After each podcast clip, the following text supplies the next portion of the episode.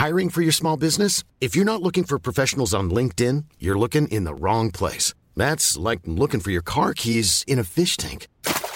LinkedIn helps you hire professionals you can't find anywhere else, even those who aren't actively searching for a new job but might be open to the perfect role. In a given month, over 70% of LinkedIn users don't even visit other leading job sites. So start looking in the right place. With LinkedIn, you can hire professionals like a professional. Post your free job on linkedin.com slash people today.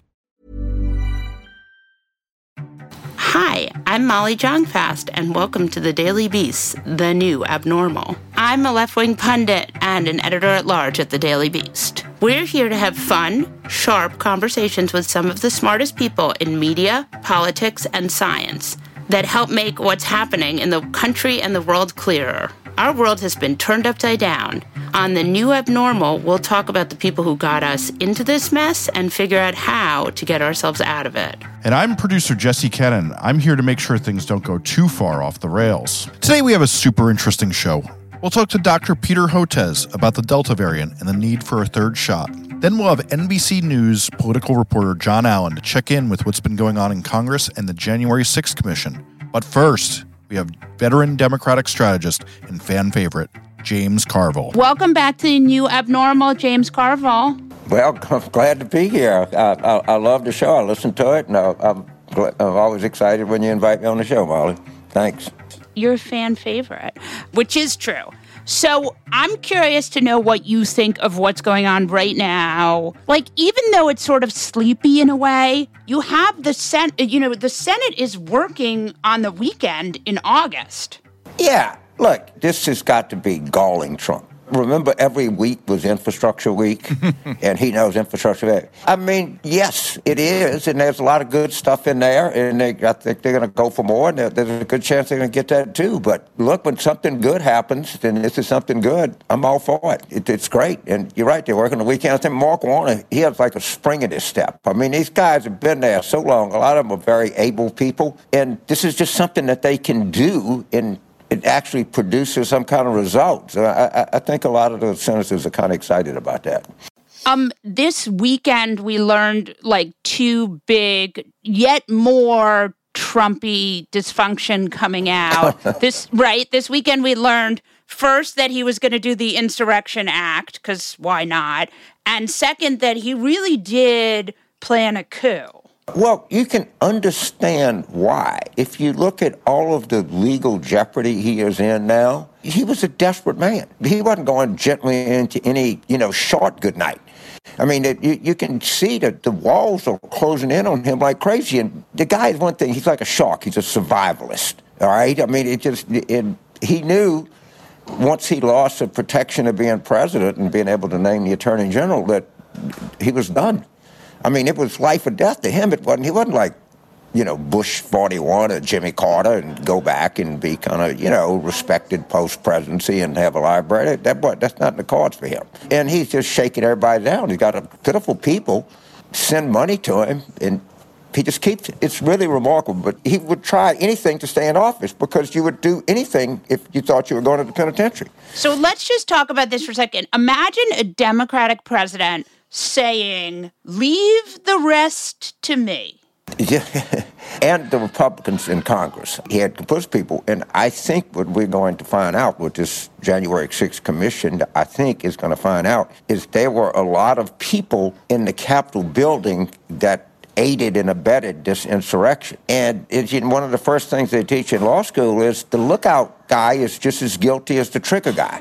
All right? Or the getaway driver is the same thing.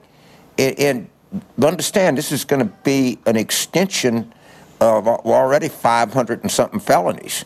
And the, they're going to find out that somebody's congressional aides, some, I think somebody's congressman, all right, people like that were actively supporting and assisting this, this sedition or insurrection or whatever it is. Just say the election was corrupt and leave the rest to me and allies in Congress. Imagine like Obama, right? You could never imagine a Democrat saying that because a Democrat would never. I don't think that. anybody would have thought it.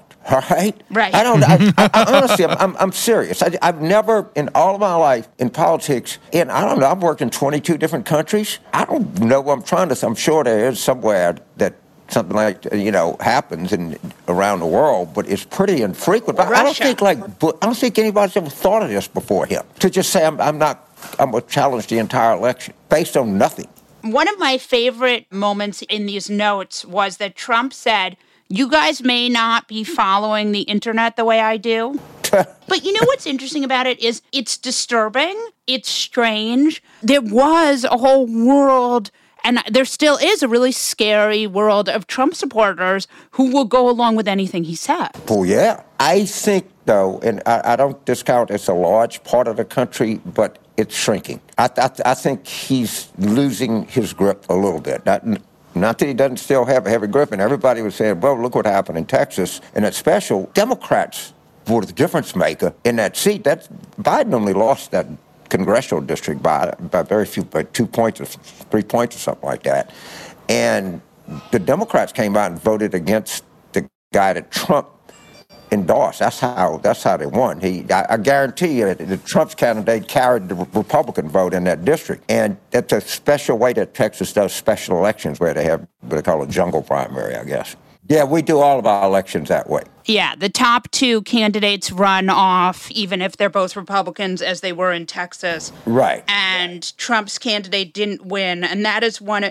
And it's we're starting to see. We saw that. We've seen that in other places too, where Trump is starting to endorse. Now, critics will say that was a very low turnout race. Yeah, what you would normally think in a low turnout race that the Trump people would be more agitated and activated than, than normal people. And again, the woman that Trump endorsed, I think, carried the Republican votes by more than just a little bit. The reason she lost is the Democrats, because Trump brings out voters on the other side obviously. In the midterms, we're going to have a bunch of chances for Trump to really fuck up Republican candidates. Yeah, in the primaries where you're hoping that he really does. I mean, Ohio is, yeah. you know, golden. North Carolina, golden.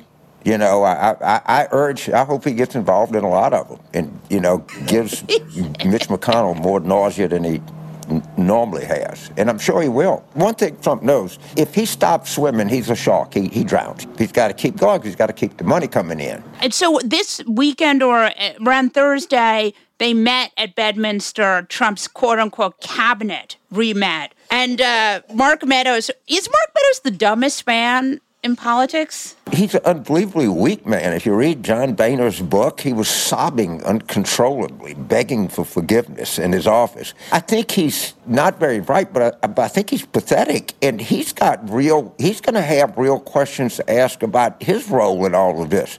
And what did he know? Oh, and they're yeah. going to call his ass up there. They're going to subpoena him. I mean, they're going to try to fight it in court, but they're not going to win. And we're going to watch him, you know, cry again. But but he is a very weak man. He is a very weak link in this.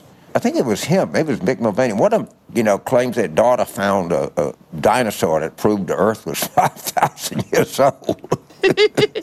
I'm not, I kid you not. I, I, get, I get him and Mick Mulvaney mixed up. But I don't know which one is stupider. But who are you the most excited to see the January 6th Commission subpoena? Jim Jordan. Yeah. It was amazing on Fox News when he was like, and I talked to Trump on the day of January 6th. Yeah, and Bret Baier, just, and he, and he kept going, and you could see he didn't want to say it because he knew he'd have to lie. And that guy, that, that molestation scandal at Ohio State, they got like 60, of course he knew. Of course he knew. But by the way, I, I can't uh, stop without just saying, I'm working on a piece and of everything I have ever done my, in my entire life, the thing I'm single most proud of is I went after that perv Ken Starr with a, with a mm. you know, a sledgehammer. Can we talk about Ken Starr? Oh, I, I, it's not, my favorite topic in the world, in the whole world. A prissy, self-righteous pervert. How ironic is it that Ken Starr ends up being just what he was chasing Bill Clinton for being. Well, there's no issue with consent in the Clinton allegations. There's every issue of consent with Miss Hershman, all right? And what about the Jeffrey Epstein stuff? What about the Baylor stuff? How'd you like to be? And he was told in, in the Pepper Hamilton report, which they'll never let see the light of day, he was easy on rape. Okay, this is not some frat guys like getting drunk and you know filling up some co-ed. They were raping them in a, in a bathrooms. It didn't do anything. It's just unbelievable. Now, here's a question I spend a lot of time thinking about, which is why is it that Republicans seem to manage to do things that they accuse Democrats of, and yet Democrats are unable to message this? We couldn't lie like they did. I mean, you wouldn't stand for it, okay? It, you just wouldn't. I think that most Republicans, they, they like to be lied to. They demand it, all right? They, they, they want, they want, they, they, they don't care. They, they spin this narrative, and I, I don't know. I think they want it. They like it that way. it's the only thing I can say is it, he just says it and they don't care. It, just like Antifa was leading the, the January 6th insurrection. That's why Mo Brooks had to wear body armor. I mean, you know, come on. It's just like, you know, it, it, you, you just run out. It, it, it just gets exhausting. and what they have figured out is you just come up with any answer, doesn't matter what it is, and 40% of the country is going to believe that. Right, because they're so partisan and they're so stuck. So, what happens now with the Ken Starr stuff? Do you think there's any accountability for Ken Starr? No. no. But you know why? The Times and the Post have not reported on this. I'm going to report on what the Times and the Post said, all the great things they said about Ken Starr. You see, once you in the club, they don't know what to do with you. They, they can't throw you out. There's this great uh, Sally Quinn piece from 1998 about how Ken Starr was part of the Washington establishment. You know, and it, it, it quoted everybody. So they're covering up Starr because Starr is a gigantic embarrassment for the Times and the Post. A gigantic embarrassment. But research is being done to, to be sure that they get proper credit for it. Let's follow that for an idea. The idea of the sort of villain who is too entrenched in the Washington establishment to ever be called out, right? He's so entrenched. Ben Bradlee, who was a good guy, don't don't get me wrong. I, I knew Ben well. I liked him, but he Starr let the Post off the hook in a, in a libel case against a. It was like Mobil Oil was involved in it or something, and they lost in, in district court, and Starr on the appellate court overturned it. And so Ben Bradlee said Ken Starr can do no wrong by the Washington Post. He saved their ass. All of this is going to come out. I promise you. That's why they don't cover it. And it's interesting if you think of the other people in the Trump administration who sort of were able to walk that star line, right? They were so ensconced in the Washington establishment that they weren't held responsible. And, you know, like Trump has not been held responsible, but at least there's this sort of feeling that Trump is a bad guy. Whereas certain people. I can't tell you his name, but his initials are Brad Kavanaugh. that was actually right. Exactly. I mean, Brett Kavanaugh has been pretty much completely laundered. Right, because he knows people. I mean, he goes to the poem. I mean, it, it's you know, I was I, I know that role well, and once you're in, I don't know if you ever get expelled. Look at Starr. That picture of him with the hat in the elevator I mean, good God, you wouldn't let your children within 20 miles of this guy. I mean, he's got. You've worked with Democratic candidates for a long time. How does Joe Biden take the win here? Like, he's done amazing things with vaccines. He's probably going to be the first U.S. president to do infrastructure in a long time. How does Biden take the win here and not squander these wins? Well, you know, first of all, the, the virus, which is not any not his fault at all, is, is sort of taking some a little bit of the starch out of the thing. I, I, I think that what, what Biden has done and what he's doing, and, and I think he'll continue to do it, is he just doesn't be he's not anybody but Joe Biden. Right. Which is that's what you get. You're not getting great oratory. You're not getting the most analytical mind that ever lived. But what you are getting is decency, experience, compassion, you know, all of the things that you like. I mean, he's, he, and he does, again, he does not try to be that which he is not. So far, you, that's great. And he, and he does not, he doesn't even know what, he, he doesn't know what woke is. You couldn't explain it to him. What? What are you saying now? Wait a minute. Oh, come on. You kidding me that people like that? Well, you know, sir, it's just, you know, I, mean, he, it, which is good to my, my way of thinking. It's great and he, he, doesn't, he, he speaks simple, plain English, you know, and even when he rambles, it, it, it doesn't bother you that much. What I think that they're not scared enough about is they say they can work their way around these voter suppression laws. I don't think they're right about that. But if the Biden administration wanted to pass a voter suppression law, they could pass a slimmed down John Lewis Voting Rights Act if they made it very slim. Well, I think they're going to get something. I really do. And why do I say that? It's like Joe Manchin or Senator something said, told me no, but a lot of people that really know think that they're going to end up with something. What else can the Biden administration do to survive the midterms? You know, let's look and see what happens. But so far, a very important race. We'll know a lot. Virginia is going to tell us a lot about the midterms. Okay, if we lose that, then we're in for a rough go. All right? if we win by more than a little bit, that'll be. A, and so far, you know, some of the signs have not been bad. Uh, you know, we did better in that New, New Mexico special. The turnout in the Virginia primary was almost what it was in, in 2017, which you know was that's a de- high point of Democratic engagement. So I I, I don't know. I, but you know, right uh, right now, if I had one predictor, it would be the Virginia governor's race, and we got to win by more than just a teeny bit. I think we will. That guy's turned out to be a, a almost comically bad candidate. American Bridge, which I'm, I'm part of it. I'm paid by him to help him raise money.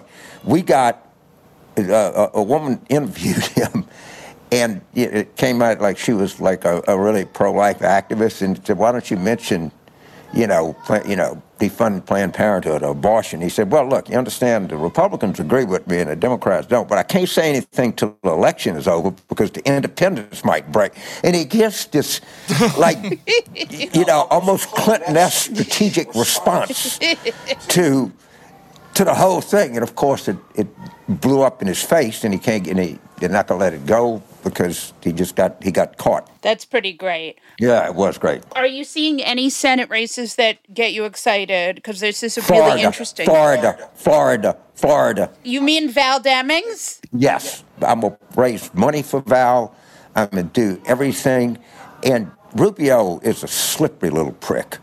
All right, he really is. I think we have our title. I think she's gonna get on that motorcycle I hope she does, in tours that state. If we get 67% want allow felons the right to vote in Florida, 64% are on a $15 minimum wage. I might have them reversed, but the, water, we, can win there. I, I am high on Florida. I am tired of the people being depressed about Florida. And I, DeSantis is a giant fool. It's the most COVID hotspot in maybe the world right now. So that is that is my a number one priority, Florida. And, but I mean, look, I, I, we got to hold Georgia. North Carolina's a, a real opportunity. You know, we got to hold in, in, in New Hampshire. You know, Ohio, let's see how this primary goes. If they get the, the wrong person, and Tim Ryan be a pretty good candidate. A damn good candidate. Who's your dream Republican winner for that Ohio primary? Probably J.D. Vance. he's so he's so freaking annoying. I mean, it's just one of these people that they get something, get some notoriety, and, and then he's going to go up and do the next thing. And he's so convoluted. But there's, there's somebody, I think there's a, a female running that's, you, you, you, know, that that's that's really, that got Mandel. I mean, they're all nuts. They're all nuts. Yeah. We're going to get a nut. Okay, that I'm, I'm confident of. It's hard not to. I mean, we're, not going to get a John Kasich or Mike DeWine to run against. I, I, you know, I think we're going to get some crackpot. From your mouth to God's ear. Hey, folks, if you haven't heard, every single week we do a special bonus episode for Beast Inside, the Daily Beast membership program. Sometimes we interview senators like Cory Booker, or the folks who explain what's happening behind the scenes in media, like Jim Acosta or Soledad O'Brien. Sometimes we just have fun and talk to our favorite comedians and actors like Busy Phillips or Billy Eichner. And sometimes we just have friends around to analyze what's happening in the news. You can get all of our episodes in your favorite podcast app of choice by becoming a Beast Inside member, where you'll support the Beast's fearless journalism, as well as getting full access to podcasts and articles. To become a member, head to newabnormal.thedailybeast.com. That's newabnormal.thedailybeast.com. Here's a cool fact a crocodile can't stick out its tongue. Another cool fact you can get short term health insurance for a month or just under a year in some states. United Healthcare short term insurance plans are designed for people who are between jobs, coming off their parents' plan, or turning a side hustle into a full time gig. Underwritten by Golden Rule Insurance Company, they offer flexible, budget friendly coverage with access to a nationwide network of doctors and hospitals. Get more cool facts about United Healthcare short term plans at uh1.com. Hey, it's Ryan Reynolds, and I'm here with Keith, co star of my upcoming film, If, only in theaters, May 17th. Do you want to tell people the big news? All right, I'll do it. Sign up now and you'll get unlimited for $15 a month in six months of Paramount Plus Essential Plan on us. Mintmobile.com slash switch. Upfront payment of $45 equivalent to $15 per month. Unlimited over 40 gigabytes per month. Face lower speeds. Videos at 480p. Active Mint customers by 531.24 get six months of Paramount Plus Essential Plan. Auto renews after six months. Offer ends May 31st, 2024. Separate Paramount Plus registration required. Terms and conditions apply if rated PG. This show is sponsored by BetterHelp. You know, there's something I've really been needing to get off of my chest lately, which is that everyone and their mother should listen to the Andre 3000 album because it lifts my spirits on a regular basis, 1000%. We all carry around different problems, big and small, and let's be honest, when we keep them bottled up, it can start to affect us negatively. That's where therapy comes in. It's like this safe space where you can unload all those burdens and start figuring out how to work through whatever's weighing you down. Therapy can make a difference. I know this from firsthand experience, and it's not just for those who've experienced major trauma, it's for anyone who wants to improve their mental well being. Therapy can help you learn coping skills, it can teach you how to set better boundaries, and it can make you be a better version of yourself. If you're considering therapy, why not give BetterHelp a try? It's entirely online, which means it's convenient, flexible, and fits into your schedule seamlessly. Plus, getting started is as easy as filling out a brief questionnaire to get matched with a licensed therapist. And the best part, you can switch therapists anytime at no additional charge. So why wait? Take that first step towards a happier, healthier you with BetterHelp. Get it off your chest with BetterHelp. Visit betterhelp.com slash the new abnormal today to get 10% off your first month. That's betterhelp, H-E-L-P dot com slash the new abnormal. Dr. Peter Hotez is a vaccine scientist combating anti science and the author of Vaccines Didn't Cause Rachel's Autism. We have so much to talk about. Unfortunately, I mean, that was the whole idea, right? We weren't supposed to have anything to talk about, at least domestically, right? Because uh, I was hoping things would quiet down this summer uh, and we would have fully vaccinated the American people and we'd be moving on to other things. And unfortunately, it doesn't look like that's going to be the case. So I think the first thing we need to talk about is just how badly the media covered the breakthrough infections. That did not go well. It is confusing, and this is partly a philosophical difference in how, as scientists and, and public health officials, we communicated as well. And I, you know, we've been talking, Molly, for a while, and one of the themes of our discussions is I say, you know, one of the problems has been, you know, there seems to be this feeling out there that we have to dumb it down for the American people, that we have to keep it super simple and talk to the American people like they're in the fourth grade or sixth grade. And, and I've said all along, no, that really doesn't work for this. And, and that in my experience, people are willing to tolerate a level of complexity if their kids' lives depend on it, their lives depend on it, their loved ones' lives depend on it. And I think part of the problem has been the Department of Health and Human Services agencies still cling to this antiquated notion of trying to make it keep it really simple and unify first of all unify a single message for the country which doesn't work and and to keep it really simple. And unfortunately there's a lot there's some issues and complexities around these viruses and variants and how they and how they act. One of the things i want to talk to you about because it got my ire up is about a month ago pfizer disclosed that they were working on a booster that was to target the Delta variant. It turns out that was actually the smartest thing that anyone could do. They saw what happened in Israel and they got on it right away. Now we're going to have a Delta variant booster in a couple weeks. The Biden administration was really mad at them. And again, you have to explain why. And part, you know, part of it is Pfizer's fault, and part of it is we could have responded better uh, on the American side. I mean, the you know, I've been saying, and we've been talking about a third immunization will be coming along at some point, even before Delta.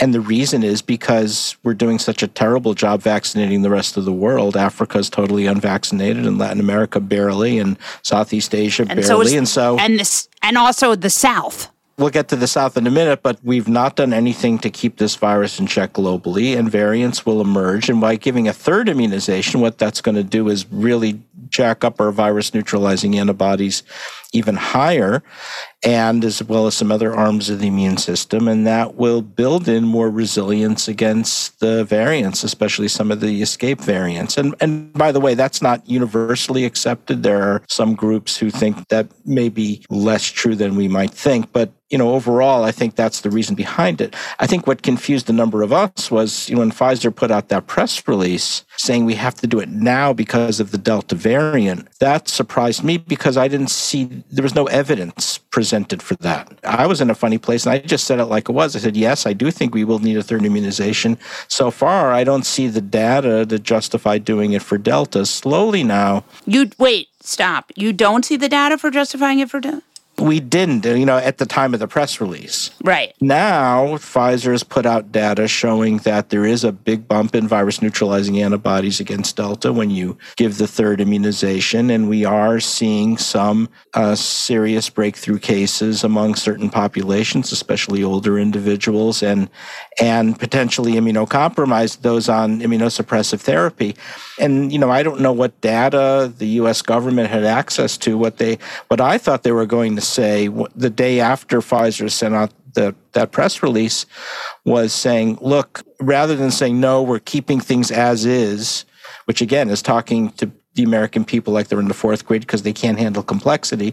What they should have said is, uh, right now we're not going to ch- make a change, but we're looking at two populations in particular, older Americans and those at immunosuppressive therapy. And people would have gotten that. And, and that's so, uh, you know, my form of damage control was to modulate or modify what, what the federal government was saying. Look, I think we may need to do a third immunization for these populations. And, and also you have to balance that too with the whole global vaccine equity argument too, and, and explain how this may not necessarily affect global equity as some are claiming. And then again, so there's the deficiencies in communication from the federal government. And by the way, it's always been this way. I mean, this is why I have a side career in, in science communication. It's damage control from our our public health agencies, and this transcends administrations. This goes back 20 years. Um, I, I, think the the other is the fact that some of the you know we, I understand the the the wingnut press is going to be all over this, but not much I could do about that. But even some of the mainstream press had made made some bad mistakes. Not so much the the reporting.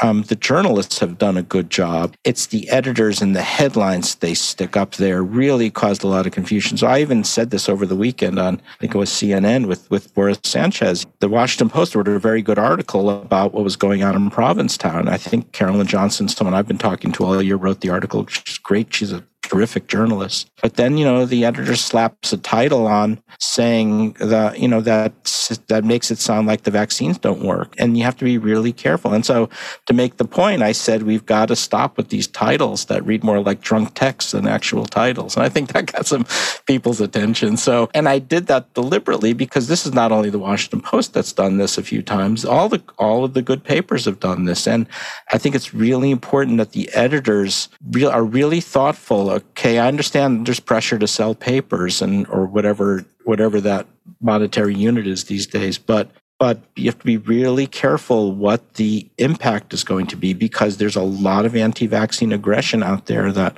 wants to make the case that vaccines don't work. So anytime they sense of weakness, they're going to pounce on it, and that's what they did with that Washington Post article. Are you surprised at how much anti-vax sentiment there is in this country? Because I'm like a little bit. I mean, I guess I saw it coming, but they see. I mean, the Alex Berensons of this culture seem even nuttier than I thought they'd be. No, I knew I knew there was a lot of aggression out there, and and I I mean not only from the non-governmental organizations, but also, you know, that what the Center for Countering Digital Hate calls the Disinformation Dozen, and there's a few others out there I would add to that list. But you know, you saw more and more this building right-wing aggression against not just vaccines, but also against science. And I, I've been sounding that alarm since 2015, and and and so I'm not too surprised, but it has. I think that the the really scary part for me is, you know, you have elected members of U.S. United States Congress, not only the House of Representatives, but even in the Senate. Senate. Let's talk about Ron Johnson today. Just putting out wingnut anti-vaccine stuff, and the other piece, and I have an article that just came out late last week in PLOS Biology, which is an, an important journal in our field for for scientists, saying the and now the anti-vaccine, anti-science aggression has has extended to the actual scientists. I mean, individual targeting of prominent U.S. scientists, and you know, me included. And you know, I make the case that we've seen this before historically. This is what the authoritarian regimes do. They and China, they did this in China. They did in China. I mean, the history. I mean, the whole history of Stalin, Stalinist Russia, right? And the, the great purges of the 30s and 40s. In fact, I in the article I talk about a what I think is a very important essay written in 1941 before the U.S. entered World War II called Science and the Totalitarian State.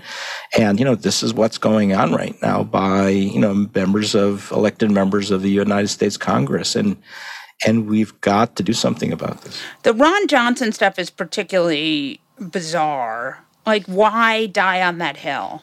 That's right. Why, why, why do you need to show your allegiance to the GOP by trying to delegitimize science, individual scientists, by trying to delegitimize the science. And, you know, it, it shows this lack of understanding of American history about how our how our na- we're you know in modern times our nation is a nation built on science and technology, right? Or it's built on our great research universities and, and land grant universities. And this is what allowed us to defeat fascism in World War II and the Cold War and and make such great progress in HIV AIDS is through science. And so and this bizarre twist that being a patriot means you have to attack science and scientists. That's something I, I, I never would have um, imagined. So let's talk uh, another minute about COVID here. It seems like long COVID is really a problem, and we're seeing more and more of this. What is your hot take on the long COVID? Well, I'm I'm concerned about it. Um, first of all, it's not only older individuals are getting long COVID. A study from JAMA showing 26% of young adults are getting uh, long COVID. What we don't know is how far that extends down to younger groups. So the numbers are all over the place for the adolescents and the young kids, and we've got to figure this out because now school's opening. And we've got we've got a huge issue now in that Delta is accelerating in southern states, in southern states where the governors in some cases are saying filing executive orders against mask mandates. And I mean, I mean, we should be going the opposite direction. We should be pushing, we should be pushing both vaccination and mask mandates to give our kids the best chance possible. And instead, we're setting them up to fail. I think that's that's really awful. And then, you know, this there's that preliminary study out of Oxford showing gray matter brain degeneration, and and and and, and that was mostly among 40 and 50 year olds. Uh, but they you know it's it's done by an alzheimer's research group at oxford university that says hey this looks like the cognitive decline. We see in aging the same mri changes. So you know we if we have to understand you know if that goes down to younger age groups you know this is going to affect a whole generation of, of americans with with cognitive impairments and that will be incredibly devastating and we have to have these discussions are you seeing long COVID in vaccinated people? There's a, a small study that came out in the New England Journal looking, and that was with the B117 uh, variant. It was a small study, and it said 19%, but but it was of the breakthrough cases in vaccinated individuals had prolonged symptoms, but it was a it was a small study. So right, and also breakthrough candidates tend to have other autoimmune issues, which might lead to long COVID. Possibly, or, or there might be other underlying factors. So this was a study. I, I think it was um, done. In, it was done in Israel, actually, out of Tel Aviv University. Israel is sort of ahead of us, though, with the vaccines. Right? Like, we're going to see what the third shot looks like from because Israel's been doing the third shot for a couple weeks now. They're clinician investigators and scientists are all over it too in terms of reporting out the information. So Israel's doing us a huge service right now by putting all that information out there. And I think that was probably the basis by which Pfizer sent out the press release. But again, you know, they didn't back it up with data at the time. Slowly, data is kind of leaching out, suggesting right it might be a good idea, at least for certain groups. Like, would you tell your parents to get the vax? If you had an uh, immunocompromised kid, would you tell them to get the third shot? Well, I have family members. You know, I have a family member on on Humira, um, right. and I'd love to get her a third immunization. And even I'm I'm over sixty, and I'd feel more comfortable having a third immunization as well. And but I'm holding back, waiting for the CDC and FDA to weigh in on this and give us their opinion. I mean, they have access to data, safety data, and efficacy data that that none of us have, and and, and I think it's really important they come out with a statement and and they need not they have to not be so tone deaf to what the American people are thinking that people want to know and and I think putting out more information would help or at least say they're this is what they're thinking about. What do you think is the next step for us with COVID now? Well, I think the big word, the big concern I have is what's going on in the South. Now schools are opening and we're already, we've already got, you know, kids going into the pediatric ICU in Children's Hospital in New Orleans. Um, we already have seen that Miss, uh, high school in Mississippi, which started last week early, has now gone, gone back to virtual because so many kids got COVID. And so, uh, you know, I'm really worried about how this is going to go with, you know, we are creating this perfect storm of, of issues where the vaccination rates among adolescents in the southern states is super low. I mean, under 20%, at least four or five states. Problem number one. Problem number two, same with the staff and the teachers. Then you've got the Delta variant accelerating, and then you have governors, you know, thumping their chest and saying, um, we're not going to do any mask mandates and um, and even going so far as to prevent school districts from making decisions about mask mandates.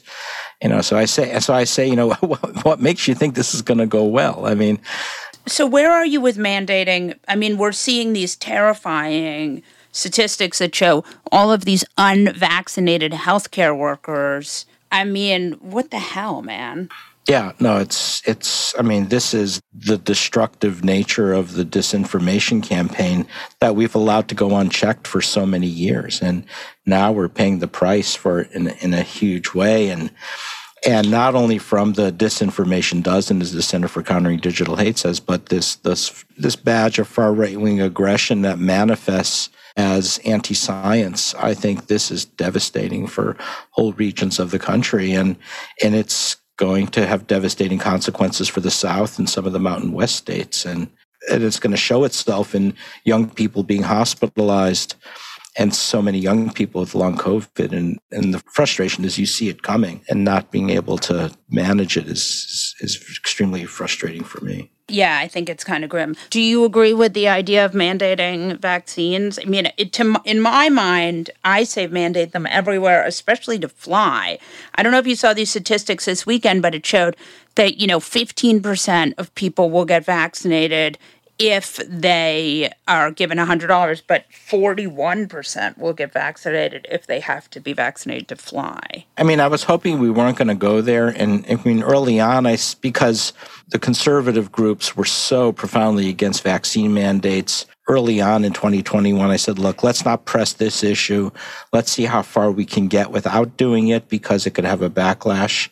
But I think you heard it in the president's voice last week. You know, he was he's really worried. I mean, and so, you know, I thought he actually gave quite a good speech uh, last week when he talked about, you know, he's clearly going to put the full force of the federal government, anything that's in his purview or control, he's going to mandate vaccines for the federal workers and the military, that, that sort of thing. The problem is that still leaves the majority of Americans um, out of his reach because historically vaccine policy is set at the state level. So we really depend on state legislatures and and governors to do the right thing, and they're just not prepared to do the right thing in in two major regions of the country, and so that's going to be our our soft underbelly for for a long time to come. Uh, thank you. Thank you very much for coming on. I'm sad that you will need to come back, but I'm happy because we're friends. Yeah, absolutely. Uh, you. Jon Allen is a political reporter for NBC News and the author of Lucky How Joe Biden Barely Won the Presidency. Welcome back to the new abnormal, Jon Allen. I'm so excited to be here on the new abnormal again, the renewed abnormal. It's hot de Blasio summer. it's so not. Yeah, I don't think those words have ever been used in conjunction before. We're putting that picture in the non existent show notes. I met him one time and I, I was like, You look just like Bill de Blasio, only shorter. And what'd he say? Ooh, that's a He laughed. He thought, he, he thought that was pretty funny. He's just happy you're not throwing something at him. Let's talk about someone who matters. okay, as opposed to Bill de Blasio. So it was a weekend, it was a hot summer weekend where the Senate actually worked in August. Whoa. Are they okay?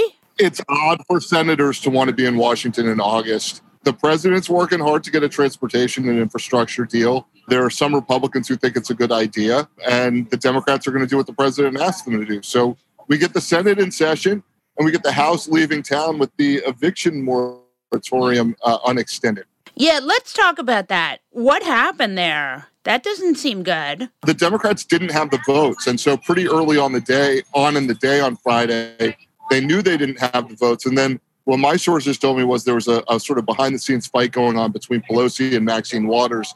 Uh, Pelosi wanted to go ahead and just move on without doing it because she knew she didn't have the votes. Maxine Waters wanted them to hold a vote knowing it would fail so that uh, activists would be able to identify the Democrats who were opposed to it rather than, you know, if they don't have a vote, nobody puts up their votes. And therefore, you Right. can sort of hide behind being opposed to it uh, in the back rooms and not actually go on the floor and say you're, you're opposed to it. Um, and so Waters wanted to get those votes put up on the board uh, so that uh, activists could put pressure on those members uh, over time and, and know who they are. Who are they? it's a little bit of a, of a mix. You've got um, some of the Blue Dog Democrats, some of the New Dem Democrats, and the, you know both are sort of moderate coalitions. The New Dems are more sort of coastal tech type moderates. The uh, Blue Dogs are more southern rural moderates, um, and then maybe a couple other cats and dogs in terms of members that don't really belong to either group. Um, but the real push behind not doing this extension, according to the sources that I talked to, is from the realtors. Of course, they're a donor group. Is that what this is? Well, yeah, I mean they're a significant uh, influence group, both both in terms of money, but also because they they exist in every congressional district in the country. Right? I mean, we're talking about all the all the homeowners and landowners, and I mean, you know, the realtors are uh, are a very influential group, both again, both because of the money and because they uh, are, you know, operating in every district. So what happens now? Because you've got Cori Bush sleeping on the steps of Congress. You have AOC saying that these Congress people are cowards. You have Nancy Pelosi writing a very strangely worded letter. Right. What happens now? I mean, the Democrats couldn't get it done, and they're all blame casting now. So the liberals are blaming Pelosi, and Pelosi is blaming Biden and saying you should do this by executive order. And it's not clear that the Supreme Court would uh, necessarily see that as, or by administrative action, I guess, not clear that the Supreme Court would uh, abide by that. And so, you know, they're just looking for the, you know, each of them is looking to not be blamed for it. Um, and the people who walk away unscathed are the moderate Democrats, many of whom sit in competitive seats um, and would prefer not, not to be out there voting on either way, either way on this issue. It's not that they feel totally comfortable voting against the moratorium extension, because obviously, even in those centrist districts, there are a lot of uh, progressive Democrats who agree with the policy of extending the uh, extending the moratorium. So a vote on you know in either direction is difficult for them. They got what they wanted, which was no vote at all. Right. So this can't just go away for Democrats. It doesn't go away as long as there are people getting thrown out of their houses. right. Exactly. But you know, traditionally in this country, the, the people at the lowest end of the economic spectrum, the, those most vulnerable, are the ones who have the least political clout. Right. Um, and I think that has changed some over the last decade or so uh, since the financial crisis. But it, it is still true that their voice is not as powerful as, as it needs to be get, to get the legislation that they need. Yeah. But I should say, especially right now, I mean, you know, there was a time where the, the uh, eviction moratorium was not controversial, right? I mean, this is something that got put in place during the Trump administration. So, um, you know, it's not that there that there was no consideration for what was going to happen to uh, to renters or what was going to happen to people who couldn't afford to pay their mortgages. It's just that the generosity on that or the patience on that has worn thin for certainly for Republicans and, and maybe for a handful of Democrats. Do you think that we're going to see anything else with this, or you think this is over now? I mean, people are going to lose their homes, but do you think there's going to be larger, which is, of course, as a humanitarian issue, a complete fucking disaster? But do you think there's more political fallout from this too? I think there could be. I mean, obviously, you know that requires somebody organizing people who have been thrown out of uh, out of their homes, and then you know a year and a half from now voting in congressional. It's unlikely. And then the question is, you know, are they voting for Republicans who are uniformly against this, or are Right. they voting for Democrats who are split on it? I mean, it's a it is a complicated issue to like sort of rally people around. At the same time, I'm not sure that this is totally dead. I think you know what I heard this morning was that there are some efforts to find a bipartisan solution. I think what that would entail is some relief for renters, some relief for landlords, and you know some means of finding revenue to prevent that from adding to the deficit. Um, and when I say means of adding revenue, uh, Washington is getting very creative with trying to find ways to produce revenue without raising taxes. So we have infrastructure. You think that's going to go? The bipartisan infrastructure? I avoid these puns uh, as much as I can, but I would say that the transportation infrastructure is on track. But there are any number of things that could derail it between now and fruition, up to and including if the progressives in the House think that the moderates in the House aren't going to vote for a sidecar reconciliation bill that has three and a half trillion dollars in it, they might sink the bipartisan uh, infrastructure bill. There's a lot of this play to, to you know, still to be acted. Right. That makes sense. Do you think then that they'll be able to do the bipartisan infrastructure bill with this add on reconciliation? I don't know. I really think it's too early to tell like how that plays out. I do think that the 3.5 trillion dollar number is probably going to have to come down for the moderates to vote for it in the Senate and the House. We've heard Sinema say that in the Senate uh, that 3.5 trillion is is probably too much for her.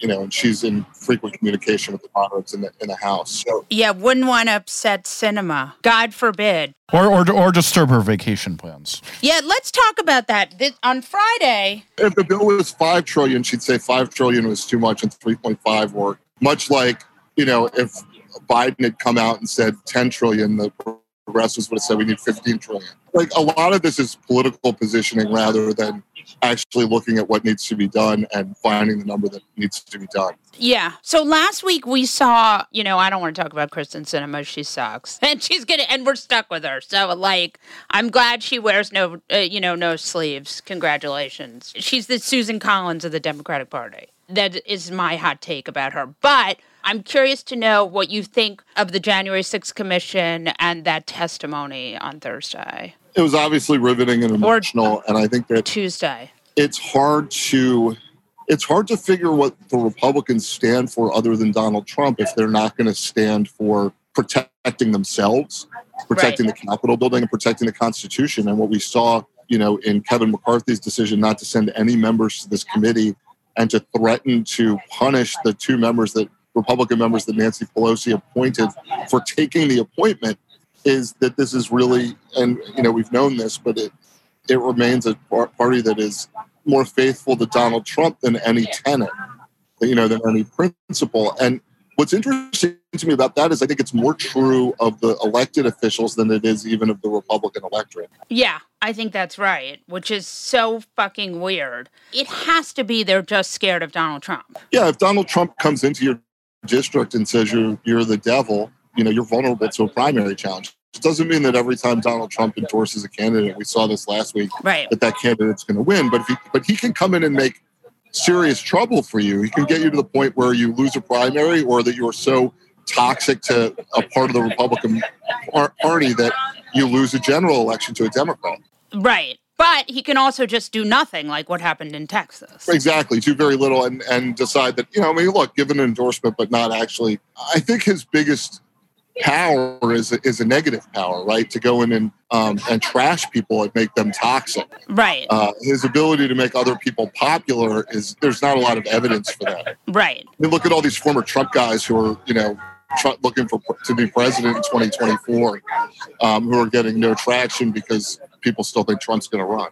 Right. Do you think that Trump could really go in and just absolutely kill the Republican Party in the midterms? I think it's possible, but I think it's less likely. I mean, usually it's a somewhat of a referendum of the party in power, not the party out of power. Right. And yet at the same time, Trump does some unusual things, right? There was reporting this weekend about, I think in the New York Times, about his uh, joint committee with the Republican National Committee. And that, so they raise money together, and Trump gets 75% of it, and the party gets 25% of it. Right. Which to me says this man still owns the Republican Party. Right. Yeah. The Republican Party is a subsidiary of his, not the other way around. Jon, can you tell us what's next for the January 6th commission? I mean, I think what we're going to see is um, a slow roll of hearings. Right. Before we see anybody else, we'll see the people who are willing to testify uh, without subpoena. Then we'll see the people who are subpoenaed and want to testify and wanted the subpoena so that they feel comfortable with the, you know, breaking of executive privilege or the breaking of the um, potentially erroneous claims of executive privilege from the Trump administration, former Trump administration. So, like, you know, that'll be the advancement, right? Like, people want to testify, people want to testify but need a subpoena for cover to do it. And then eventually we may some, see some people who have fought subpoenas, um, you know, get interviewed by this committee. Uh, the longer they drag their feet, the more likely that is to walk right into the midterms. Is there anything else we need to be talking about? I mean, I think the the big thing right now is the, like the Republicans talking so much about the mask mandate last week that they kind of drowned out any other message they might have. Um, and they're basically out there. You can find, you know, very few epidemiologists that would challenge the idea that masks are helpful. You can find very few Republican lawmakers who are epidemiologists. But you know what you can find? A lot of epidemiologists who say that we should be wearing masks, even sometimes indoors, to protect ourselves and each other from this disease, which, by the way, has killed about 200,000 people since Trump left office, right? Like it's still spreading, it's still killing people. And you've got a Republican Party that's basically mocking the whole idea of masks. We saw this last week. One member, Jeff Duncan from South Carolina, went to the House floor and apologized for missing a vote. He said that he was so disturbed by the mask mandate and the metal detectors that he got frustrated and missed the vote. He said basically said the dog ate his homework as he ridiculed uh, the House mask mandate. It is weird to me that you have a party who's like kind of staking its entire message on like let's let the disease take more people.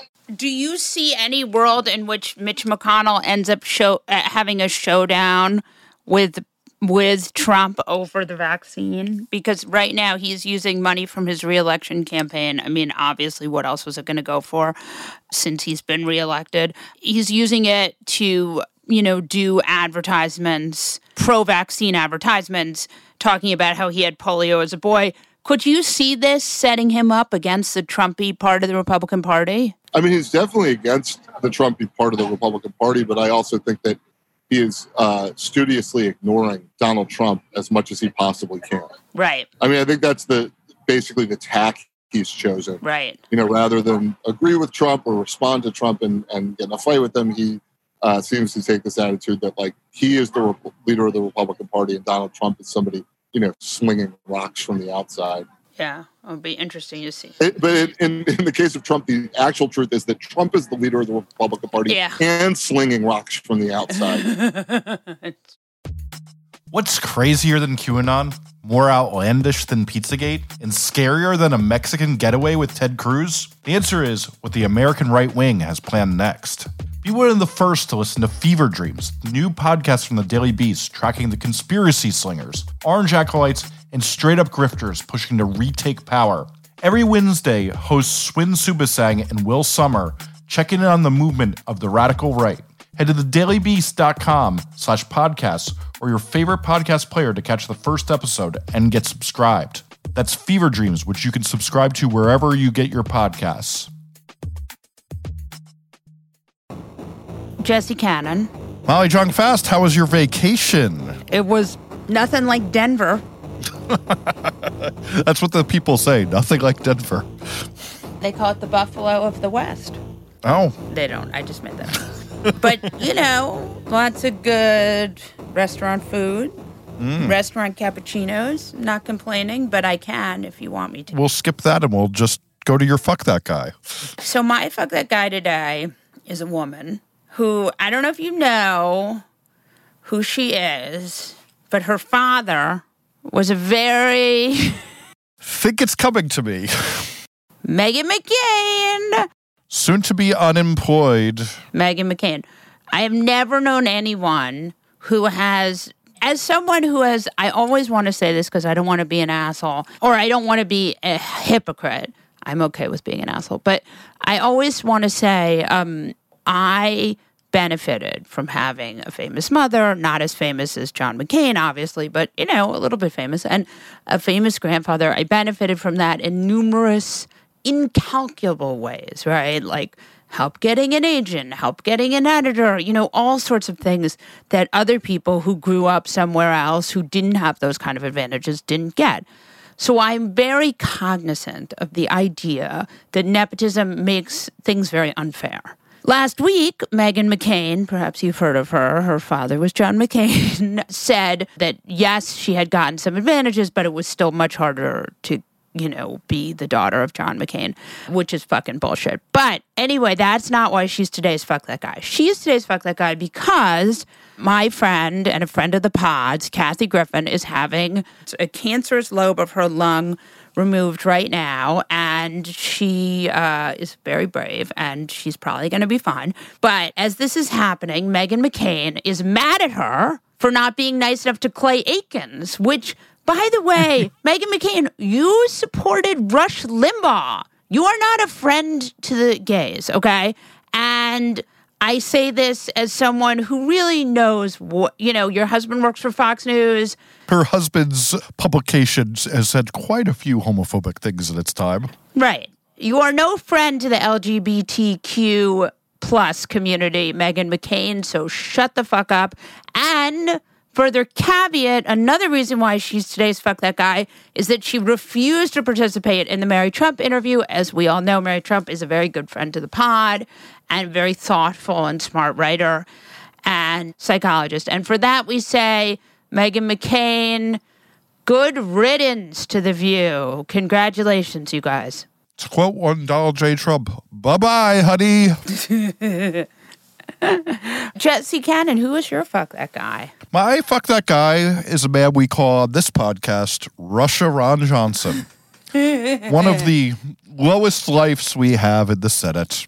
Because today he tweeted that since Alex Berenson, one of the most horrible disinformation spreading people in the land, has thankfully been suspended from Twitter. If we could just get that to be permanent, it'd be very nice.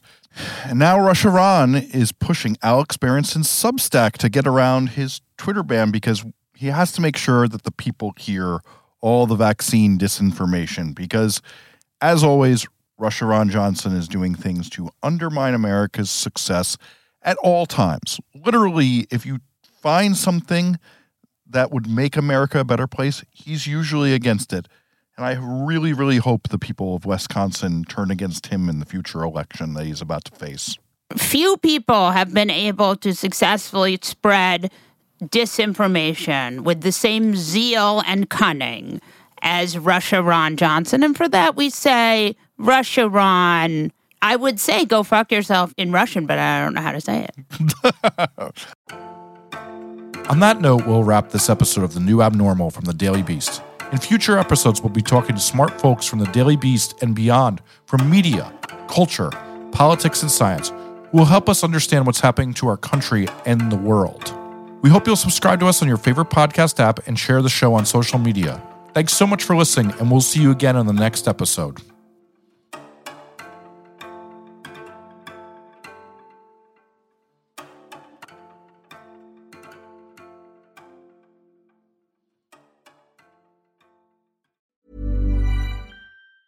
Planning for your next trip? Elevate your travel style with Quince. Quince has all the jet setting essentials you'll want for your next getaway, like European linen, premium luggage options, buttery soft Italian leather bags, and so much more.